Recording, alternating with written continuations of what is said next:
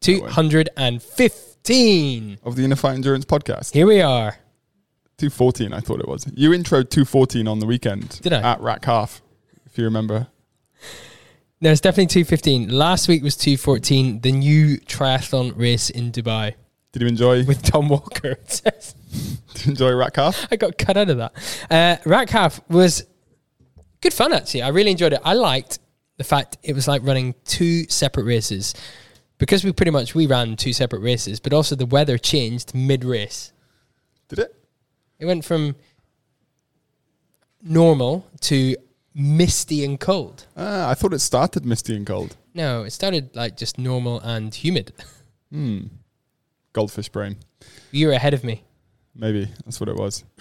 Um, but you weren't really racing at the start. No, we were pacing some clients. You were pacing Tarek Jabi, and I was pacing Mary.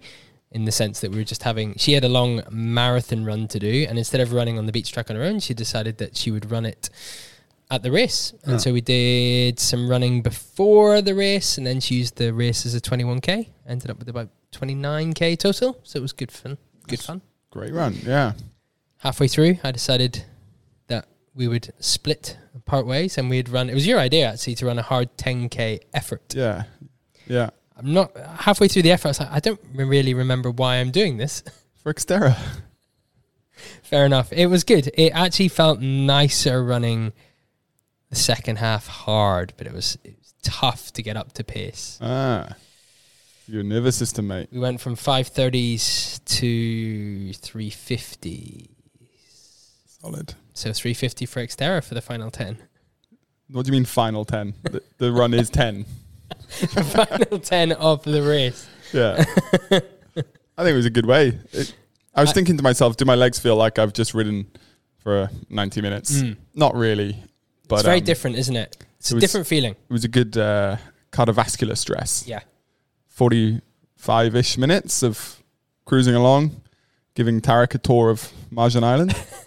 and then, uh, yeah, a lesser amount, 37 minutes something, 37. giving it absolute gas to myself. I was. It was weird at 1K out.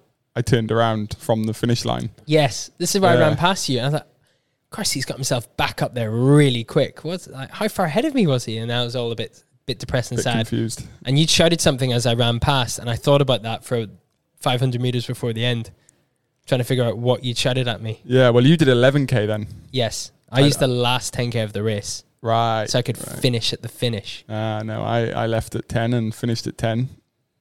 Did a U banger twice and then finished with Tarek, who gassed me in the last 200 meters. So technically beat me. It's a good picture, actually.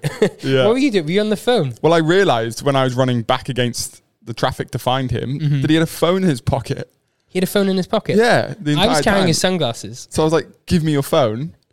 Uh, I don't know why you're running with a phone in your pocket, like absolute weirdo. So um, I took his phone and then uh, let him let him spread his wings. So you had his phone, I had his sunglasses. He was running with these ridiculous Salt Bae, I think they're actually Roka, but Salt Bae style sunglasses Yeah. that had no grip, so they just fall off his head, Yeah. fall off his shirt, fall Yeah. off his face, And it was misty. and it was misty. Yeah. Yeah. So I took them and uh, sat on them all the drive home. Realised that I still got them in my pocket when I arrived home. Uh, Next. Sorry, Tarek. What did you think of the course changes? I liked the course. I didn't like the atmosphere. Oh no, No. you're part of the atmosphere. You're not happy with yourself. I, the old course had the race village along the finish line, so it encouraged people to hang around the finish line and cheer and support the Mm. final K, pretty much. The new course, the finish, the race village was about 500 meters away. You had to actually start your Garmin to go and get there. So it was encouraging people to finish and then move away from the from the race, if you like. Uh, I see what you mean. So it lost the the finish line vibe, the finish line atmosphere. Yeah, I feel. I see what you mean. But I did. I really liked the route. Keeping it all enclosed in the island was cool. Yeah. It wasn't. It wasn't as tight as I thought it would be. No, I thought it would be a bit ankle rolly, but not at all. No, it's very nice. That it was a good race. Lots of people about. It was busy. What did you think? Actually, here's a question. So, the way they started it, there was a second loop. So you loop back on yourself around 15k. Yeah. So we actually had some of the pros running through the masses as they were on their second lap. Yeah. Mind you, it would have been, I guess, the back end of the pros. As a pro, I would have not liked it. You would not like that. Yeah. As an amateur, it's quite cool having the pros run past you, but yeah, it's. I think uh, when I was getting lapped, it was the female, and they still it. had a decent amount of room. They Yeah. basically went on one side of the road. So I thought, ah, yeah, they keep the amateurs on the right side and then the pros on the left hand side. But then obviously you have to cross over to the finish Yeah. through the right hand side, and the amateurs are getting to the U turn over the left. So there is a crossover point, and that's where I think it probably was a bit maybe not dangerous, but annoying because of course you don't look behind you when you're running to cross No. in a you race. Just run. You just run. But for the amateurs who were like running at pretty quick speeds, changing of direction for someone who's not looked is yeah. But the, obviously the the fastest blokes wouldn't have had any issue. Things I noticed on course, it were not a lot of straight sections, and lots of people for the long sweeping bends are running on the outside arc. So giving themselves more running to do than running this on the inside, Where we need it. which is the racing line. F1 mentality. I told running. Tarek this actually, and Yeah. he said he was running because he was somebody who was on the inside line was annoying him, so he wanted to get across the roads as far away from them as possible. It's probably me. yeah. I also think race organizers, you can put water in ice. Yes. It was hot. Yeah, it was the water. Yeah. There was one water station that was cool near the start line when you loop back round on the 15, Uh, but that was the only one. The okay. rest were warm. There we Anyway, go. that's why we don't organize races. That is why we don't, we just attend. Backseat drivers. Are you excited about this weekend? Um, not yet, but Oh, there will come a time on maybe Friday where uh, were you driving up or I were you excited. checking your bike or, I don't know. I'll let you know. Let you know, well, actually, you hadn't signed up the race to the race. Yeah, I didn't know. you were getting all these emails, and I was like, where, where, where are these emails going? Turns out you have to enter races if you want to race them. Luckily, you got entered. Today was the closing day, but you signed up yesterday. Yeah. So I'm now in on the start line. We'll be heading to Oman for the Xterra race. Highly anticipated. We'll see if we get in. That's the first. The first issue is trying to get into the country. The border. If we do that, we're rocking and rolling. Yeah. Yeah. Plan B is ditch cars at the border, cycle, or no, get a taxi or a bus. Yes. Plan C is cycle across the border. Yes. Plan D is swim around the border with our bicycles on our backs. Plan D, no. Plan D is do it Al Qudra. Uh, Yeah. No need to map too much hassle. Interested, mate, to know your race plan. My race plan is a threshold swim. Standard. No, uh, I, I, a strong tempo swim. I'm not looking at pace, but I'm gonna. Yeah, I'm gonna work hard. Come out, spend the first. look for the first 20 minutes on the bike to settle my heart rate a little bit, but know that it's gonna be Nope. pretty full on. Nope. And then whatever I've got left in the run, empty myself. It's not a lot of elevation, None. so it's it's fast. It's not that technical, so it's fast. I always said from the start though, the goal was to try and hang on to you guys on the swim and not get too dropped on the bike. Are you wearing your aero helmet? I will wear my aero helmet. I have a tri suit. I will Vaseline. I will trim my leg hair. I'll take any gain I can get. Remember, it's drafting allowed. Eh? It is drafting allowed. PSI for the tires? High, low, mid? Uh, yeah. Now, there is a calculator you can use online. I'd say regarding, yeah, if we take into account your body weight, probably 20 ish on the rear and a little bit less, maybe 18 on the front. There we go. It's pretty hard stones there, Mm. a couple of pebble pebble beaches, so you don't want to be too low or you'll um, crack a rim, which apparently I managed to do in Oman a few weeks ago. Um, and if you're too high, you'll just be bouncing around the place. And you'll drop your dates in your chain, and it'll be a nightmare. I've got a brand new chain. brand new chain. Yeah. Alien color. Um, second question I was going to ask you on mountain bike admin lock the rear suspension or let it free? the so I was chatting to can't remember what it's called now, the caveman Conrad Stoltz, when I was in uh, Italy in September, and he basically says unless you're riding on the road, your suspension should be unlocked. Okay. So he's like, the sus- lockout suspension is for your transition areas where you're moving from section to section on some road, Mm-hmm. especially on like uphill or whatever. Says if you're riding on flat and mixed terrain, then unlock it halfway. If you're riding downhill or uphill, unlock completely. So it keeps you in greater contact with the floor.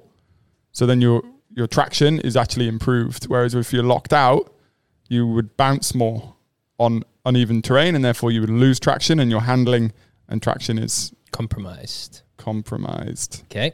And then the run, what's the percentage of tarmac to gravel? Yeah, I've been trying to remember. Uh, So trail you- shoes, carbon Yeah. shoes. The first I think 2k is road and then you go off off the road for maybe another 2 or 3k's but it's like hard packed Mm. stones and then you're back on to the road and then you do another loop of that so I actually think it's about 50-50 Okay. you definitely want some form of carbon under your feet but it's downhill as well out of the transition so you smoke your legs in like the first one or two k's then the off-road section is pretty flat and there's no uphill until you come oh know you don't even come back up to the transition so yeah it's not you just got to put yourself straight up to threshold and then hold it Okay. And you're fueling? yeah i was thinking about that this morning actually uh, i can't remember how long the bike took i need to have a look but probably i don't know two gels on the bike and a caffeine gel start the run that's about it There we go. Excellent. We'll review how that all went next See you. week. see you there your guess mate Good. Guest Intro. today is Hana. She used to live in Dubai. She is an Inner Fight Endurance member. She's a runner. She runs marathons. She never used to run marathons, but she now lives in London where she works as a lawyer. And we talk about her journey, how she started running, why she's running, and what her plans are for the future. And basically, how running has changed her life. very excited to Here hear we- this one Here we go.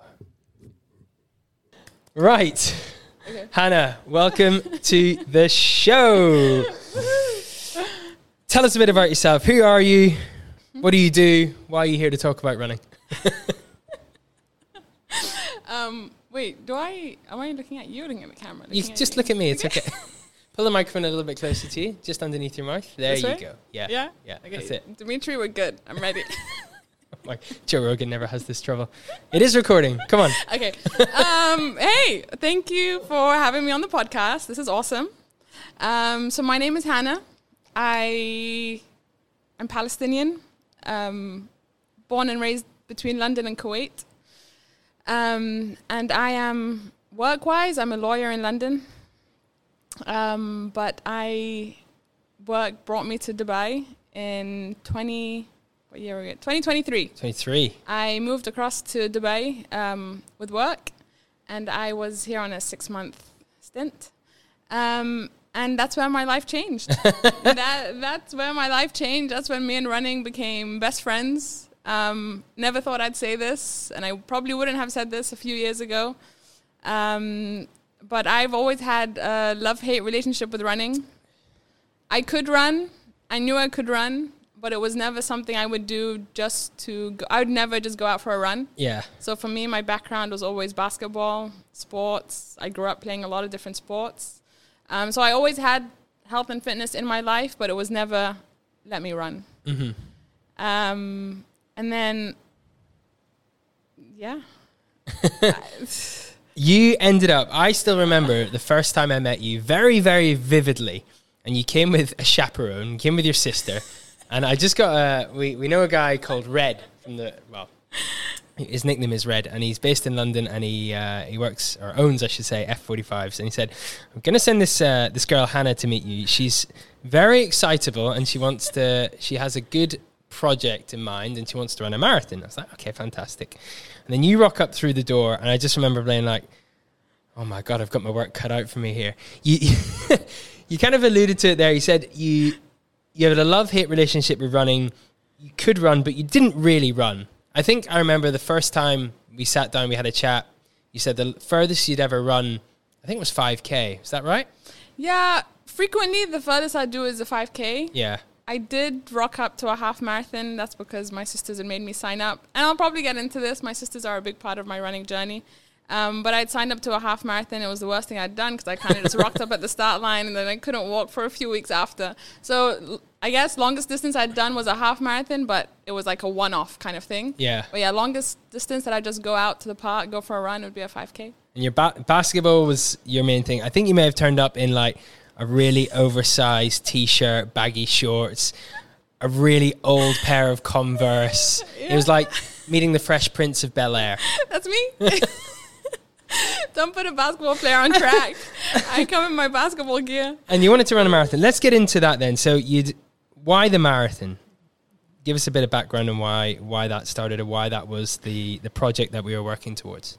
So, bit of a backstory. Um, I've got three sisters, two older and one younger. So I'm number three out of four. Um, I, I guess my sisters are all pretty active, all very sporty. Um, and my two older sisters, they they were very into running. Um, one of my sisters, Noor, she was our marathon runner, I would say. So she's the one that Our marathon runner. she was our marathon runner. She's the so one. you didn't have to. she no, she did it for us, and she was the one that kind of brought the marathon world into the household. Um, so despite us being quite sporty, quite active, we never really thought of running marathons. I guess, or my sisters never thought about it. She got this opportunity to run the New York Marathon in 2018, Yeah. um, and that's where her running journey started. Okay. And she loved it. She was obsessed. She'd be running and my sisters, as they do, they just go out. And I remember they used to go out on their Sunday long runs. So family time is very, very, very important for us, for us in the household. And weekends, we're always just together. So they'd go out on their Sunday long run. They'd go out for hours. Like, where are my sisters? They've been out for ages. been out running. this is our weekend. You know what I mean? So it's always, always that going on in the house. So Noor, my sister, ran the New York Marathon, and her dream, her vision was always to run the six world majors. Yes. And I'd always told her, you run any marathon in the world that you want, and I, you know, we will follow you around the world. We'll travel, but I always said, I don't know why anyone runs a marathon. Like, why would you put your body through that? I just, I just don't get it. Um, anyway, she ran the New York Marathon. She did awesome. She loved it. Four months later, four or five months later, she was running the London Marathon. So London Marathon, uh, 2019. Um, and again, she did amazing. So she did that with my eldest sister as well. So they ran that marathon together, and it was amazing. And again, I still had the same mindset. I was like, "Take care of yourselves, guys." I didn't know much. I didn't. I didn't know much about it. Didn't know much about the whole like the whole running scene. But they did it, and she did amazing. Um, and her goal was to do all six world majors. All six. So that that being Tokyo, Boston, London, Berlin, Chicago, and New, York. Yeah. Yeah. So she had done two within the space of four months. Um, and next on her list was Chicago, Chicago 2019. Um, and I remember it was May 2019, and we got a message in our WhatsApp sisters chat, and she was like, "Guys, I'm entering the ballot for Chicago. Um, who wants to join?" That was literally her message. And I, in my head, I was like, "Oh my god, another marathon! Where are we going this time?" and me and my sisters were like, "Yeah, do it, go for it."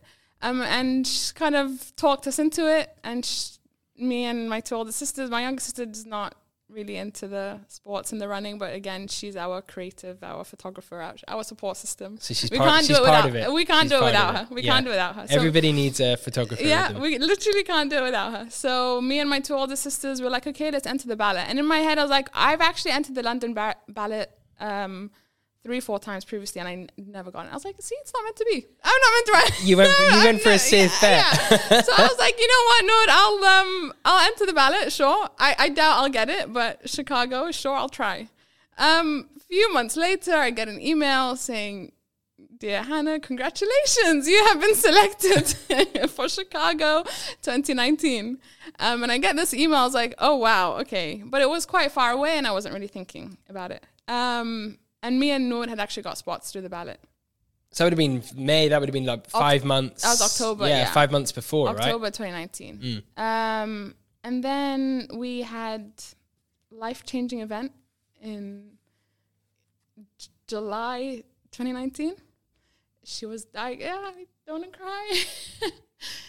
she was diagnosed with a, with a very rare type of cancer, um, and so her journey began. Um, and I guess it changed everything. Um, so she was diagnosed in July, and she was still planning to do all six world majors. Um, and there was a goal. Thankfully for us, I, I don't know if many people would say this, COVID happened at the same year. Um, and so everything was put on pause. And the marathon was cancelled for COVID related reasons and all of that sort. So we had the chance to defer the entry of Chicago Marathon. Um, so we kept deferring it, and they said the latest you could defer it to is October 2023. Um, so we, every year we'd get an email saying, "Do you want to confirm your entry for this race?" or not?" And we weren't ready. She was on treatment and, and, and all of that stuff. And then in August 2022, um, we get an email, and I was like, "No, we have to re- reply to Chicago. Do you want to do it in October 20, 2023?" She's like, "Yeah, let's do it. Like, I'm gonna do it. I'm gonna do all six. We're like, "Great." Um, so in August 2020, yeah, we confirmed that entry. We said, let's do it. And in my head, I was like, well, now I have to do it. There's no backing out now. Um, and then a month later, sh- we sadly lost her.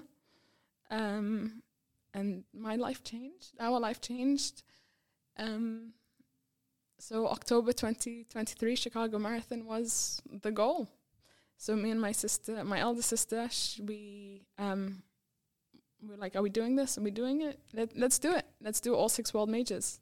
And that's how my running journey started. That's how you ended up at our door saying, "I want to run all I'm six like, majors." Rob, I've got a marathon in October and I don't know what to do. so, so then, almost then, the same sort of time frame. You were sitting in Dubai at the start of May, saying, "I need to start running in five months. I'm going to be running Chicago, and I'm doing it for my sister." Um, and I remember saying, "What? What is the goal? Like, and obviously the goal is to run for your sister and to celebrate." Everything that she wanted to do, but what is the overall? Is there a time goal? Is there anything? You just went, no, just it's going to be finishing, and I'm going to finish it, and I'm going to smile. That's it. It's like this is brilliant. This is. You were so driven and so passionate and so ready to commit. The next five months were incredible, absolutely incredible. I think you hadn't run. I think you told me something like three months before, maybe more. yeah, Um, yeah. and it's that how how do we start? What do you need me to do? And it was that was it. It was just a, a great journey for the next five months.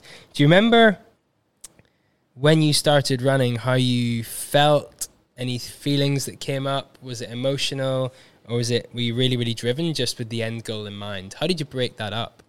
Um, so the end goal was always the end goal. And it was kind of crazy in May thinking I'm working towards something in October. Yeah, So in my head, I'm like, oh, that's that's a long way away. But actually, it wasn't a long way away. Um, and it honestly, no exaggeration, it changed my life. Like walking through the doors here through Inner Fight. And funny story, I obviously I had heard about you guys and I knew and I was following you guys on Instagram and social media and I had been in Dubai two months before I joined and I was just a little nervous, a little apprehensive. I was like, Am I ready? Should I do it? Should I not do it? Um, and honestly it changed my life. Um, entirely. My routine had changed. Everything had changed. When I first started um, running, I was feeling good. I was a little like, oh, am I meant to be this slow? Am I meant to like how I didn't know. I didn't know how to feel. And I remember after every run, I was like, okay, that feels good. And there's something about running, the love part of it that I always had in my love hate relationship. It's the feeling afterwards yes, it, it's the finish it's the feeling that you get when you're done you look at your watch like i feel great why why was i dreading this or why did i not want to do this and for me that was a big part of how i would get up and get out for my runs because i knew I would feel great after, um, mentally, physically, everything. You say it, it changed your life. What was life like before then you started that, that journey towards the marathon? In terms of like, I, I don't know, it, it's given me a sense of, it's given me a huge sense of purpose. Yeah. Um, it's given me a sense of, it's changed. So, a bit of again, a bit of a backstory. So I remember when Rob, you and I, we sat down the first meeting, um, and you were like, "Okay, so give me a bit about your like routine. What's your normal like day to day routine?" and I That's right, remember, yeah. I remember this, and you're like, "So yeah, so tell me like how when do you start your day? How do you start your day?" And I was like, "Yeah, so I wake up around seven. I go, and I remember you burst out laughing. You're like. Seven. I was like, oh, I thought that was early. um, and then only then did I realize, and being here and being part of the community, how there's a there's a whole life before you actually start your day job, and it's incredible. it's amazing. It's the you know like the four or five a.m. wake ups, and going out, getting ready. It's still dark outside. Like it's it's amazing. It's changed my perspective. It's changed. Um, I thrive off community and group sports, which is why I love basketball so much. Mm-hmm. But being a part of the inner fight community was just amazing, and it was just what I wanted because it's running. I'm still solo. I'm still doing it as an individual, but no matter which session I was doing, I never felt on my own. Never felt on my own. Even when I was doing super long runs on my own or I was traveling and I had to get my run in, I always felt connected. I don't know, maybe it could be TrainingPeaks, maybe it could be the communication that we had, maybe it could but I never felt my own. I always felt a sense of community, a sense of togetherness and it was amazing. You you said you started off and you went, am, am I too slow? I remember we had a conversation once after track and you went, I was the last person in every set, in every round. I was definitely the slowest, but nobody noticed. I was, I was thinking in my head, people definitely noticed. First of all, you turned up five minutes late. We, we won't talk about that. But you, again, you just didn't care. You approached it in such a, a healthy way, I think. And now whether that's because again, because of the process of why you were doing it or you're you were really driven and it was okay, I know I'm going to do this no matter what happens, so I'm gonna enjoy every as much of it as as I can. So every session you turn up with a smile, whether you were last, whether you were late, whether you finished the session or not, whether you knew how to work a watch or not. It was it's probably yeah, it was such a fantastic beginner's mindset to running. Um, were you struggling through that time, or was it really? Were you enjoying it that much? I, I mean, the, of course, there were some sessions when it was really tough, and I Yeah. would like doubt and again, like thinking, "Am I doing this right? Am I going to be ready?" It was a lot of, "Will I be ready? Am I going to be like mentally, physically, emotionally ready to run the marathon?" And, and it was tough. Mm. It was really tough. There were days when I don't know. I'd go out an- an easy sixty-minute run. I wouldn't hit the distance that I wanted to hit. And I know it's meant to be just go out and run and run on field and how how you feel. But yeah, there were there were very tough times. But again, when I was on the track, for example, I just tend to eh, be in the present. And I think that's what I mean by it changed my life. Like just I'm here, I'm here now, enjoy it, enjoy the feeling, enjoy the group, enjoy the vibe. Yeah, Like it's incredible and it's it's it's what I love. It's feed off other people's energy. Yes. Yeah. And I and I think that's that was always my biggest um challenge with running is I always felt that I couldn't get that from just going out on my own. Um but now I do. And now if I don't start my day with my run, if I don't get my run in, I'm in the office and I'm like, didn't get my run and it's it's a mindset shift and it's amazing and it's uh, honestly one of the, the best um, changes I made in my life. As you started running, going back to what you said there, you'd look at that easy run and you do 60 minutes, you'd have a, a distance that you wanted to achieve in your mind. To give some context into your first weeks as you started running, in a week, in that first week, we started you running. We started on the Monday and we went all the way through to the Sunday and we did, I think, three or four runs. Your total distance for that Oh my week. gosh. I don't want to know. Do you want to guess? For the whole week? For the whole week of running in week one. 10? It's a bit more, 15k. And week two was 19. Week three was 20. Week four was 24. And week five was 26. so when you look as a beginner runner and you you're looking at those distances and you think, holy shit, in a week I've only done 15 or 20k. I've got to do double that in one go. What's it like? Um, But you not think about it because it's very different. Do you think about it? I don't know. I think in very early stages, um, when I first started May, June, July, I say I'd say mid July. That's when I was like, oh my gosh, it's soon. but May, June, I just wasn't think. I think because my mindset was so I'm so new to this, I'm still trying to get into the swing of things. Like Yeah. it was all so new. It's like when you do anything new for the first time, um, and like I said, I I'd, I would I'd go out for a run once every few weeks, once, but I would never lace up and just go out for a run. So for me, having a run schedule, a run routine, or my whole day to revolve around running, it was very new to me. So I was enjoying that, and I was enjoying how I felt after, and I was enjoying you know the whole lifestyle shift. Yeah. Um, I think it was until it got to July, mid July, when the knee pain started kicking in, and you know, um, and I was like, oh my gosh, how am I going to do a marathon? you know, it's, Yeah. it's crazy. Um, but it's also a part of I. I always tried to disconnect those thoughts um, because I always knew if there's a will, there's a way, and on the difficult days, on the tough days, I remember like we'll probably get into this later, but the four hour treadmill run, like there I got this in my notes.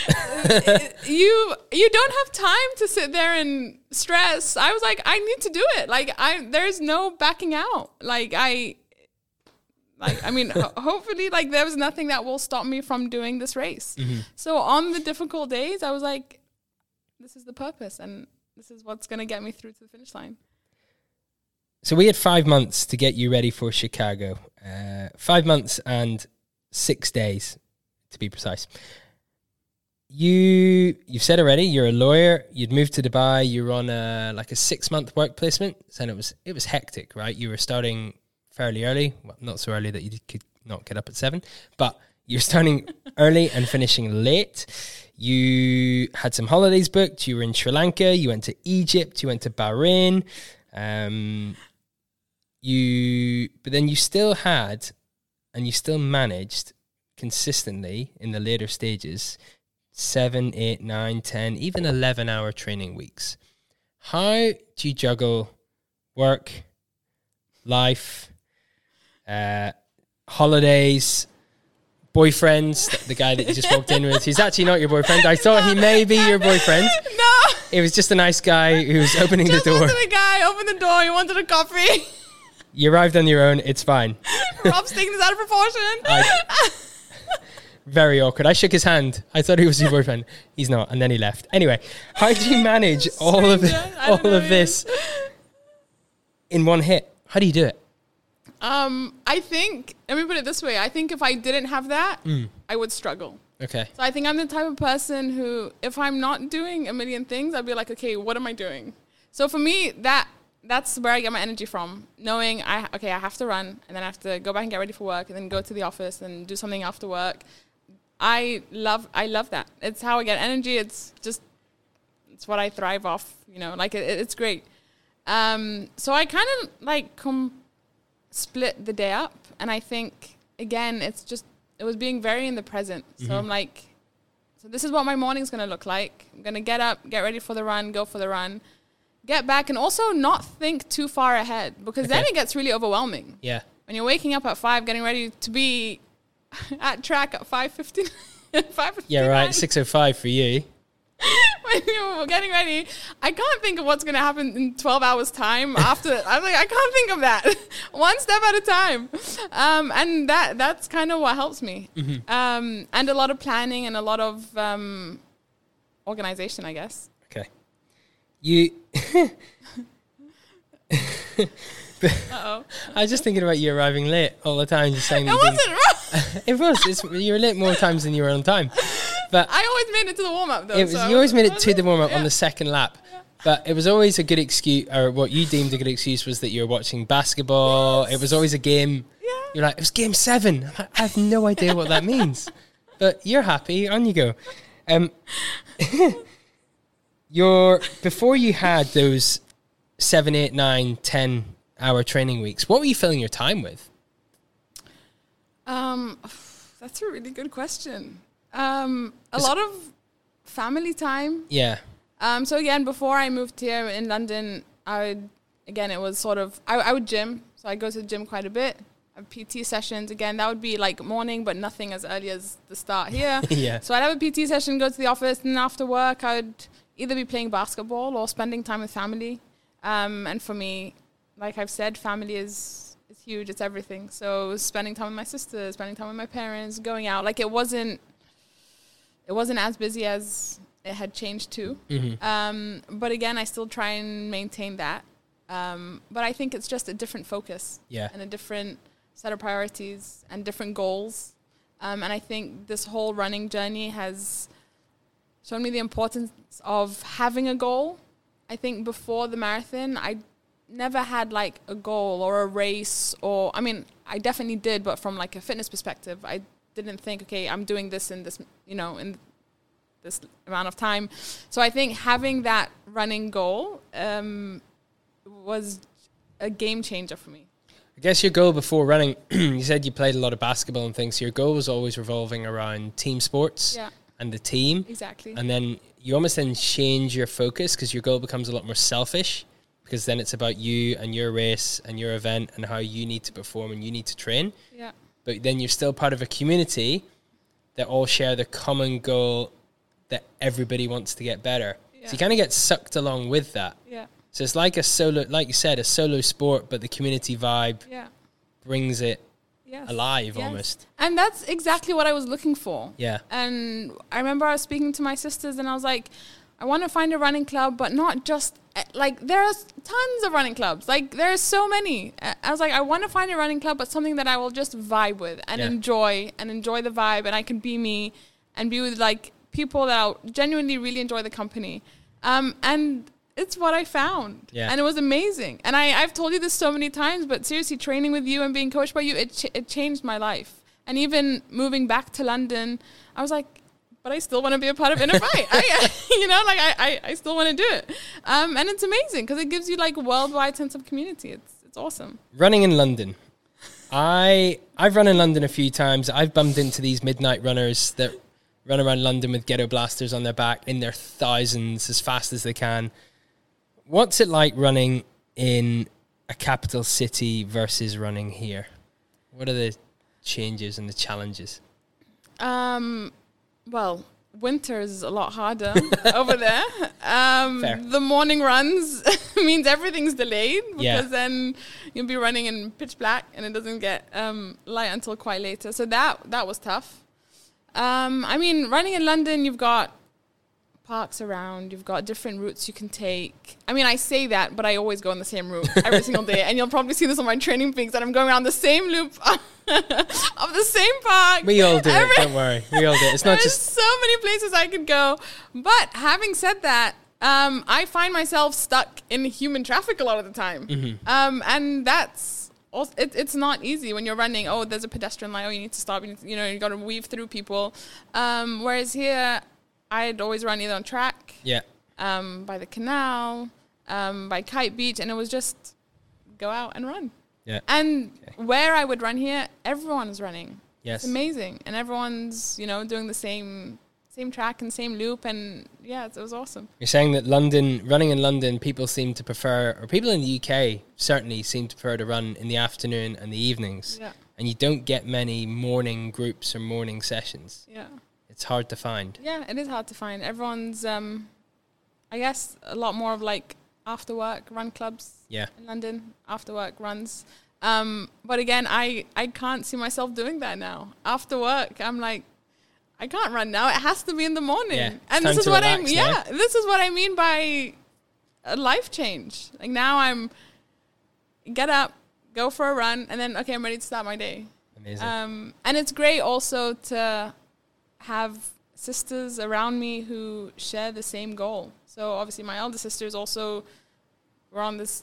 We're, we're all on this journey, but she's um, always gets up and goes for her run, and it's really nice to have. Okay, when are you running, or what route are you going today, and where you know where are you going? And session have you yeah, got? can I come with you? No, no, no, I don't want to hold you up. You go ahead. You know, so it's nice to constantly have that um, support at home. Um, it's amazing, and I remember in the lead up to the marathon. We had a, a very long Sunday run. I think it was one of the 35 kilometer runs. Or, mm-hmm. And I was like to my sister, I just don't know where to go. Where shall I run in London that's going to give me 35 kilometers? She goes, follow me. I'll, I'll, I'll, I'll, I'll lead you this Sunday. I was like, great. So I'm so grateful to have, I didn't have to think of anything. I was literally just following her. And because she's a lot faster than me, so she would like run and then run back and, you know, I'd and then yeah, and then we'll go back. again. And yeah, so she may have been doing loops, but I was enjoying the route. I was like, this is great. Thanks for bringing me to you know, like just enjoying it. And that's uh, yeah, that's special. That, that's really special. you had what you've you've talked about it already, but I remember one. I was actually I was running with Rob Foster, and we were talking about. It was on a Monday morning, and I was going through TrainingPeaks. I was looking through what runs people have done the weekend, and you had a three by ten k, a sort of marathon rate of perceived effort. So I wanted you to run a block of ten k at marathon effort, have a little rest, take on some fuel, do it again, rest, take on fuel, do it again. I don't know why, but you did it on a treadmill. it might have been one of, it was like a storm, maybe? Was that what was happening? Was it a storm? Where were you? It- I was here. You were here in Dubai. here. Okay. was here in Dubai. Yes, that was it then. And it took you four hours and 13 minutes on a treadmill.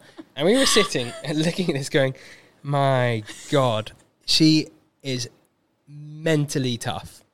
I, I, I'm actually worried that she will run through anything that might break her. Why did you pick a treadmill? How do you navigate a four hour, 13 minute treadmill run when people hit the treadmill and only generally do like an hour?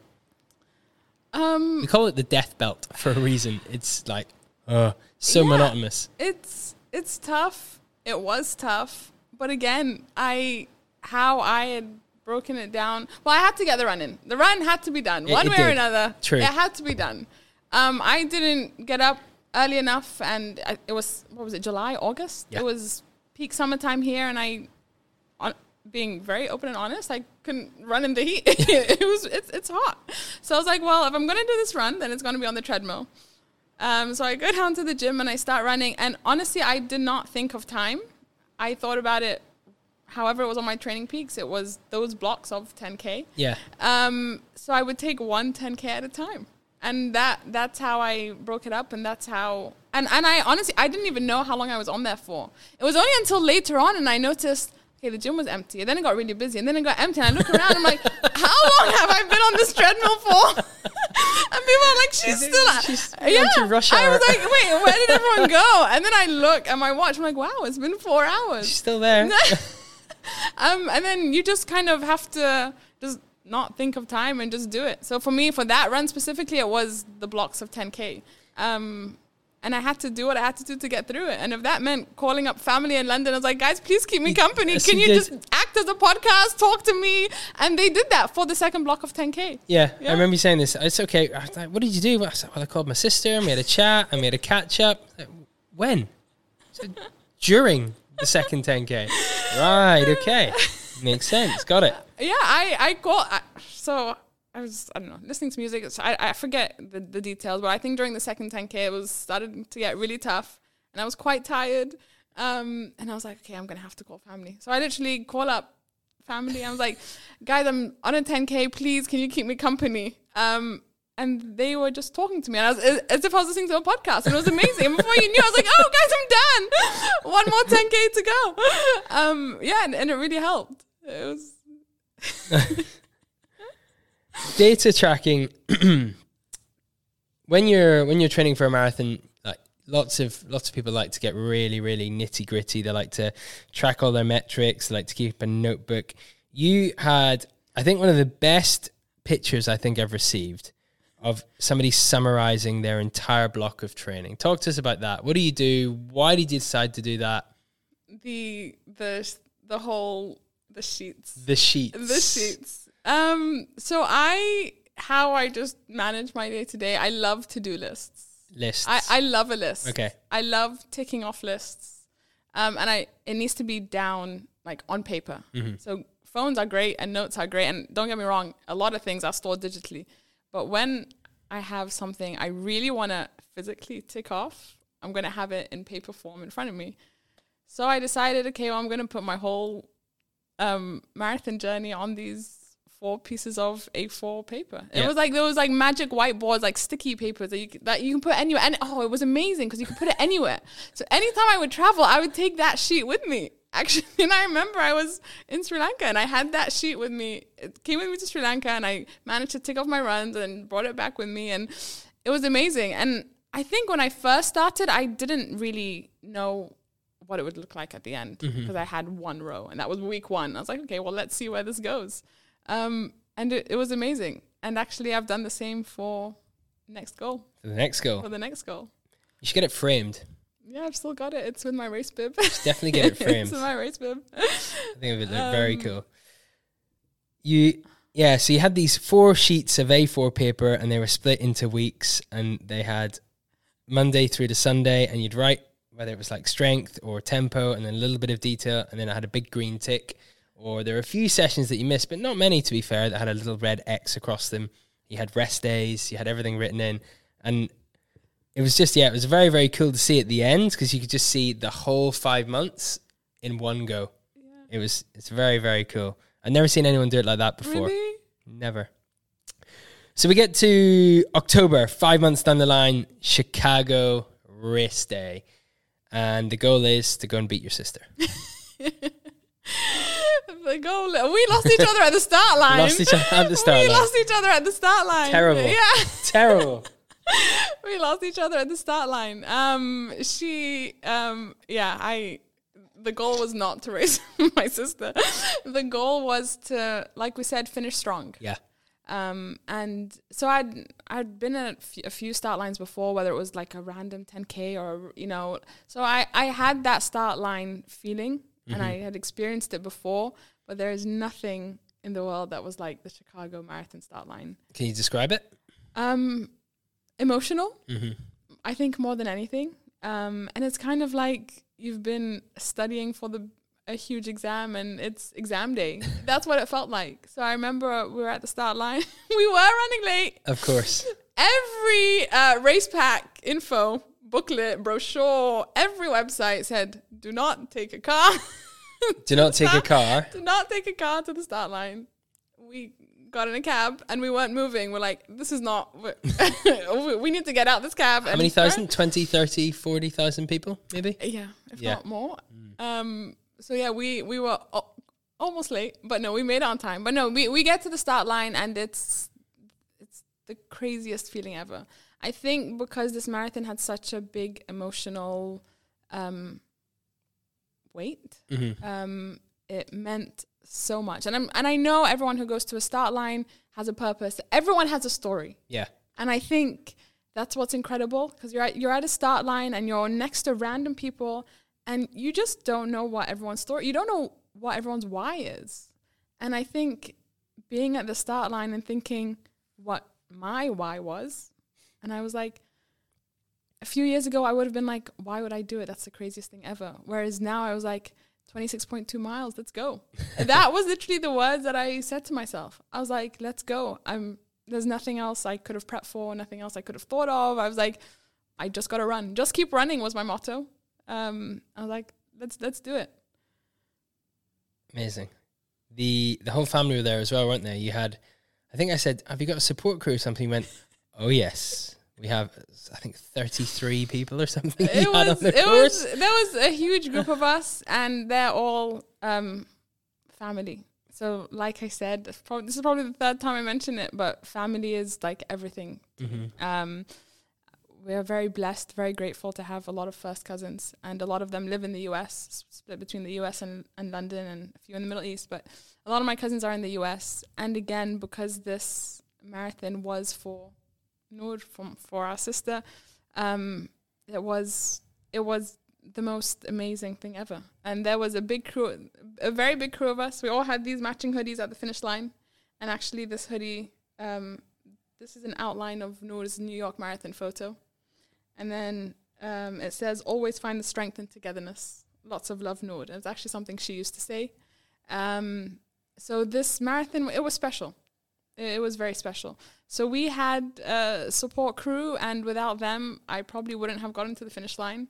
Um, I remember the day before, a huge group of us were sitting there, we're mapping out where are we going to see you guys, which mile, which kilometer, are we going to split up, are we going to stay together? And it was amazing. Yeah. It was it was amazing. And then everything kind of leaves your mind, and in my head, I'm like, okay, so kilometer four, kilometer twelve, and kilometer. That's when I'm going to see the family. And Yeah. even though it was for literally less than five seconds, it gave you the buzz to get you through the next ten or so kilometers, to get you through the next stretch, and like until you see them again. Yeah. Um, and it was amazing.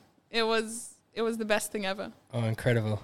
Is there any sort of key moments of that race that jump out of you where it's just like, yes, I'm, I'm in a flow. I'm, this is why I'm here. I'm, it doesn't hurt. Everything's working. It's brilliant. That's why I'm, I'm running.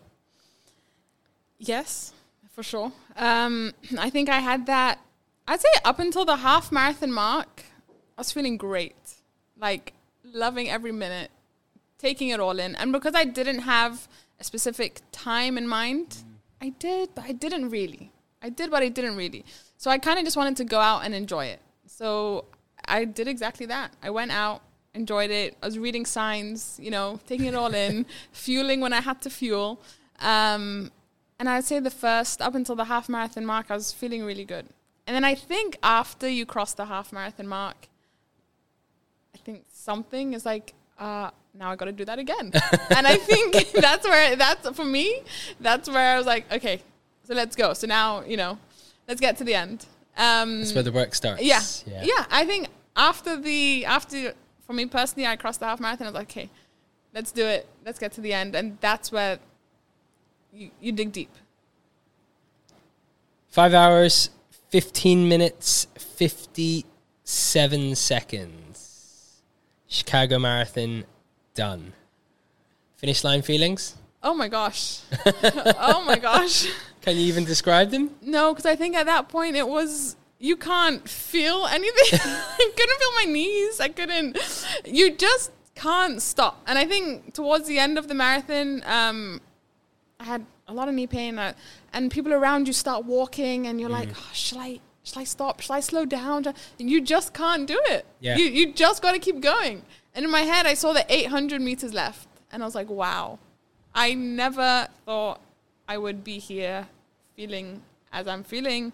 Um, and I think at that point it was, I can't even explain how it felt. I literally can't explain. It was so many thoughts, so many, like, I can't believe this is a Chicago Marathon, can't believe we're coming to the end. Um, thinking of my sister and again, the why.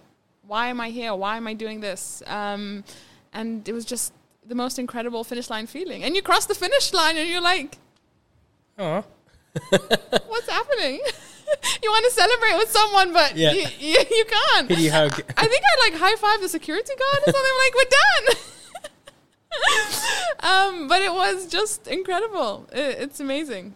And then the weeks, I mean, people always remember or talk about the race itself, but not many people talk about the weeks and the days after the marathon. And I remember speaking to you about it, and you were fortunate that you were then back with the family, spending a lot of time together. So lo- lots of reflection time, and because you shared the journey not just on your own, but with your with your sister who ran it as well. So you had like the shared story of that race. What was it like then in the weeks after when you left the USA? You went back to London, and it's sort of it's coming into winter. Do you get a bit sad? Do you get what what now? Yeah, I, Is it- I was like lost. Yeah, I was really because for five months that was my everyday. That was the goal, and that was the everyday, and that was the reason that my my whole day was around the run. Yeah. Or what is the run? What am I doing? So that kind of came to an end, and family time had come to an end, and like you said, we were back in London, and it's winter, and you know, it, it's a funny time of year as it is. Um, and I remember like, what what what do I do now? how do you manage it? Um, I was. I remember thinking, what do I want to do? Yeah, Um, and I was thinking, well, I need to get going again because I can't. I can't just. It, it's tough to kind of just just sit there and I needed something. Yeah. I needed something to get me going. Um, and that's where the thought of the next race comes in. Here we go. We didn't rush it though. You took, I'd say, a good two months, two and a half months, isn't it, to decide what do I want to do next? How do I want it to look? And then you sent me a message and said, I, I think I'm ready. I know what I want to do. So we jumped on a call, and then you told me that you wanted to do Berlin Marathon. Berlin Marathon. 2024. So Berlin 2024. So you are gonna now work towards completing the six majors as well that your sister started, right? Yeah. Amazing. That's that's the goal. That's the goal. So Berlin Goal. 2024. When is that? I know when it is, but September. September. September 2024. Excellent. We'll be in Berlin if all, all being well. and what's then? I know you don't think about it yet, but then what's? if you thought about what you'd like to do after Berlin? The order. Well, it's just a bit of a debate in the household right now. Oh, here we go. So my older sister wants to do New York right. um, in November 2024. Mm-hmm. So it, she's trying to convince me, um, and I, and everyone at home was like, "Are you sure you want to do marathons in two months?" And so we're having a discussion. But I think we're ninety percent of the way there. And this might be the first that she hears of this because the last time we spoke about it, I was like, "No, I'm not doing it." I, I think this might be the big reveal that I think this it's gonna happen, right? Maybe, maybe. See. Watch the space. Berlin and NYC 2024. Then you'll have, have you'll have three of the six done, Three of the six. and then complete Tokyo, Boston, and London in 2025. Easy. Just as simple as that. It's just as simple as that. Amazing. If I know your your journey is your journey, and other people's journey will be their own, but have you got any advice for people that want to start running? How they can start running? How they can attack their first marathon? How they can set a goal that is as I guess emotionally tied as yours to their to their journey in their life? How how can they get started with all of this? Um, believe in yourself, and don't be afraid to take the first step. And I think that that held me back by two months. I would say quite confidently. Yeah. I should have started probably in March, but hindsight is a beautiful thing. Um, believe in yourself and don't be afraid, um, and and go for it. And and so something I I live by um, is when it whenever I'm doing something, I like to do it with my whole heart. So I like to be 100% in it. And if I'm not, then that means something doesn't feel right. Um, so it's a lot of faith and belief and do it and do it with your whole heart. Amazing. What a perfect way to stop and end the show. Hana, thank you very, very much. Thank you. Thanks See for you at- having me. RAK half marathon. See you at RAK, I can't even speak. RAK. RAK half marathon See ya, RAK. on Saturday.